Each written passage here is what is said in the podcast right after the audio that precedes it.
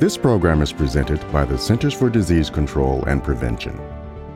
Hello, I'm Sarah Gregory, and today I'm talking with Dr. Lisa Shah, an infectious disease physician and a recent graduate of CDC's Epidemic Intelligence Service, better known as an EIS officer or disease detective.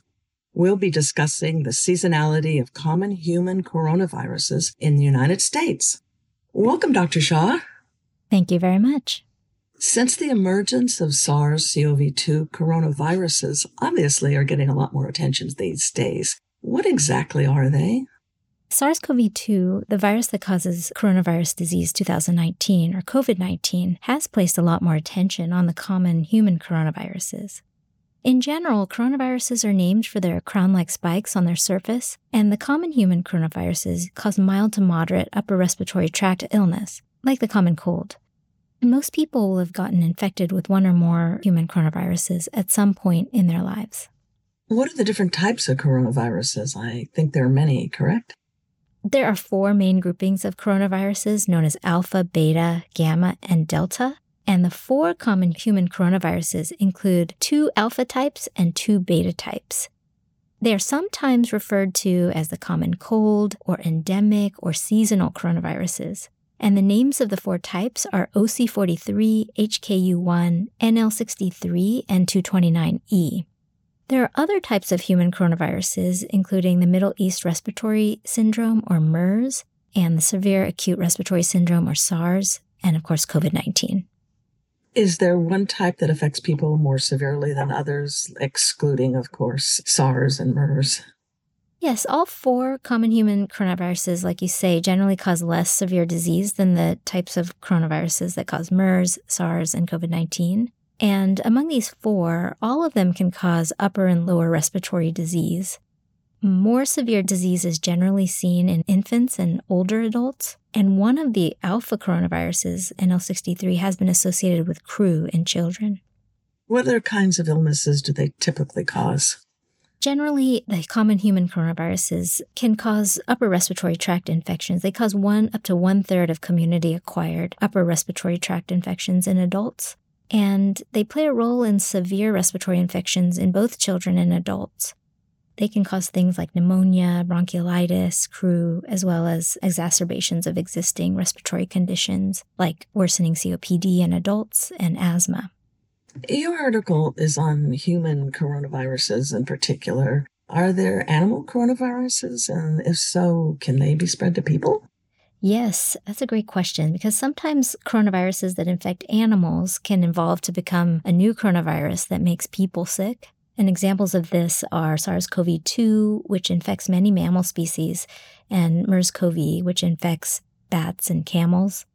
Coronaviruses are important veterinary pathogens they can infect chickens, cattle, pigs, and they can cause respiratory and diarrheal illness in those animals.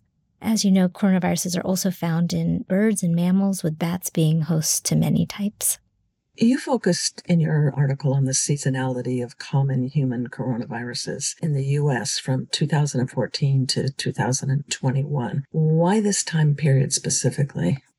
We started with data from 2014 because this was the second surveillance year in which data was available to us. We included data through November 2021 at the time we were doing the analysis to include as much of last year's season as possible because we wanted to describe the changing seasonality during the COVID 19 pandemic. And are there seasons for coronaviruses? Human coronaviruses occur primarily in the winter in temperate climates, although infections can occur at any time of year. There have been several studies that indicate that infections peak between December and March. For example, there was a study from Michigan that spanned eight seasons indicating that only 2.5% of infections with common human coronaviruses being identified between June and September. One published review suggests a relatively consistent winter peak in temperate regions, but this is likely not the case in parts of Asia and parts of Africa. One study from subtropical China indicated that human coronaviruses were most often detected between June and August there. What makes human coronaviruses more prevalent in the cooler months in the US then? The seasonality of human coronaviruses probably results from a combination of viral, human, and environmental factors.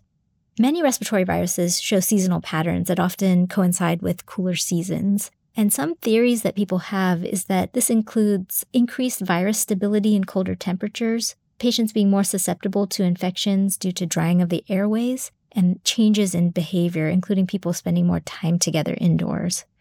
Would other countries that have opposite season changes compared to the US have opposite coronavirus seasonality patterns? Like Australia, for example.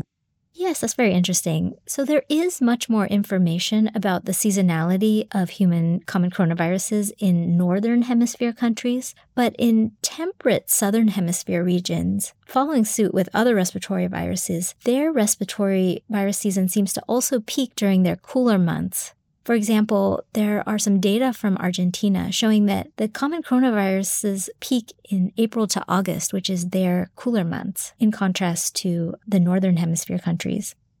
Are there certain types that are more prevalent during certain seasons? In many studies, human coronavirus OC43 was the most prevalent of the four strains. We found that as well. However, there is variability over time and by season, so this finding may not always be generalizable. Flu changes from season to season, year to year, the type or the strain. What makes human coronavirus predominant from one season to the next? We do see an every other year pattern emerge where one type in the subgroupings tends to alternate predominance each year. We think this could be due to population waning of immunity from season to season.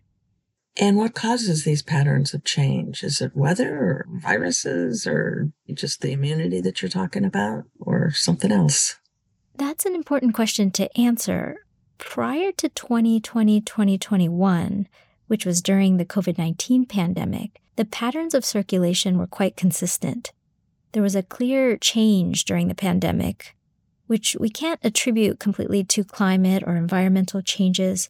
Rather, it was likely related to behavior changes and the mitigation measures during the COVID 19 pandemic, as well as possible viral interactions. Let's go back to immunity here for a second. So, you're saying that prior infections can maybe impact the strain or something from at least to the next year? What about vaccines? Are there vaccines for coronaviruses? So, I'll start with your first question. For the four common human coronaviruses, immunity seems to develop soon after infection, with protection generally lasting for about one year. So it's this transient immunity that we think factors into why there's an alternating every other year pattern of circulation. When scientists have looked at cross reactive antibodies among the four common human coronaviruses, they seem to be higher among types within a particular grouping. And in general, infection with a common human coronavirus likely doesn't provide a large amount of protection against SARS CoV 2 infection or vice versa. Despite many studies on this, the results have been inconclusive, and we need more information.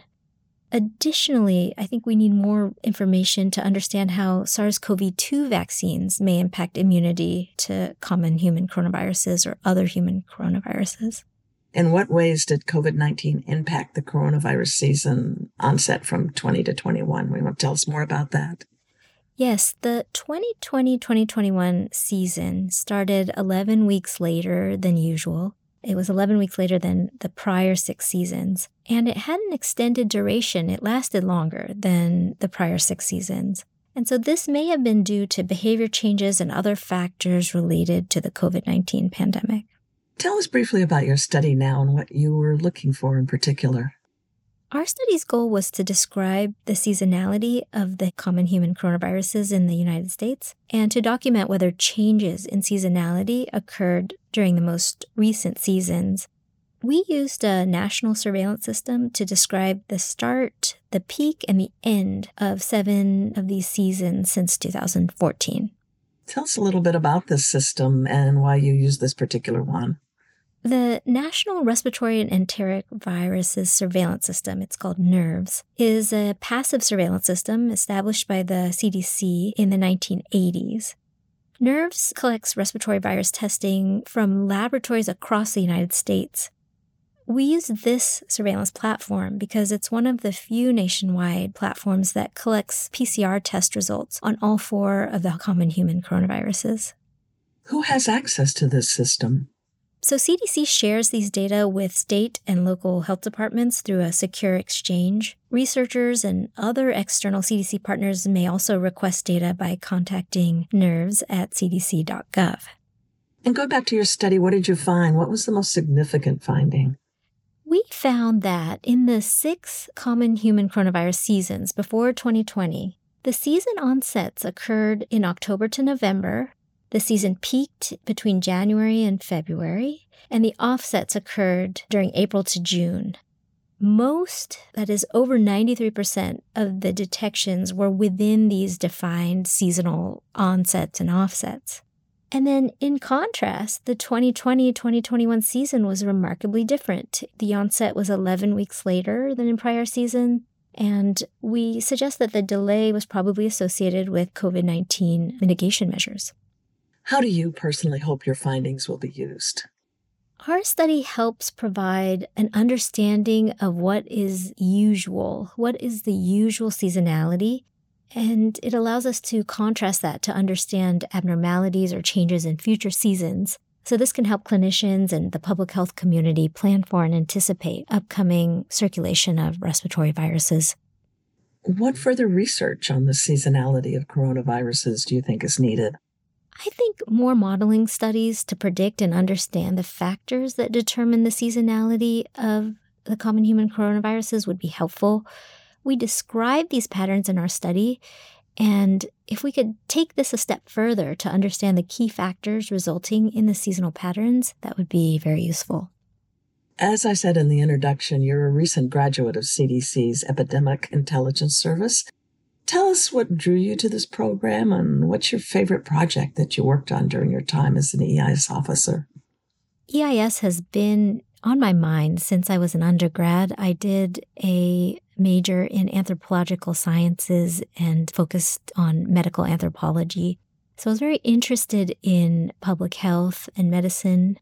I ended up doing an MPH during medical school at Emory, and I was able to work with current EIS officers and meet graduates of the EIS program. And I saw all amazing and formative opportunities they had to make a difference in population health. That's what really drew me to the program. One of my favorite projects during EIS was this study. It brings together elements of immunity, behavior changes during the COVID 19 pandemic, and respiratory virus circulation. What are some precautions that you take on a daily basis to keep yourself from getting sick as cold season is upon us in the US? That's right, it's coming up. Hand hygiene is incredibly important. So, washing my hands with soap and water for 20 seconds is my standard practice. Equally important are avoiding touching your eyes, nose, mouth, and avoiding close contact with people who are sick. We can do simple everyday things, washing our hands, staying away from others, covering our mouth and nose to help prevent the spread of human coronaviruses. I recently learned through a podcast that C. diff is not susceptible to hand sanitizer. It doesn't kill the germ. I'm wondering about the common cold or human coronaviruses. We know that it works for COVID 19. Does it work for the other strains? Yes, hand sanitizer should be effective for the common cold viruses and is a possible way of keeping your hands clean. Well, thank you so much for taking the time out of your busy day to talk to me, Dr. Shah. Thank you so much for having me.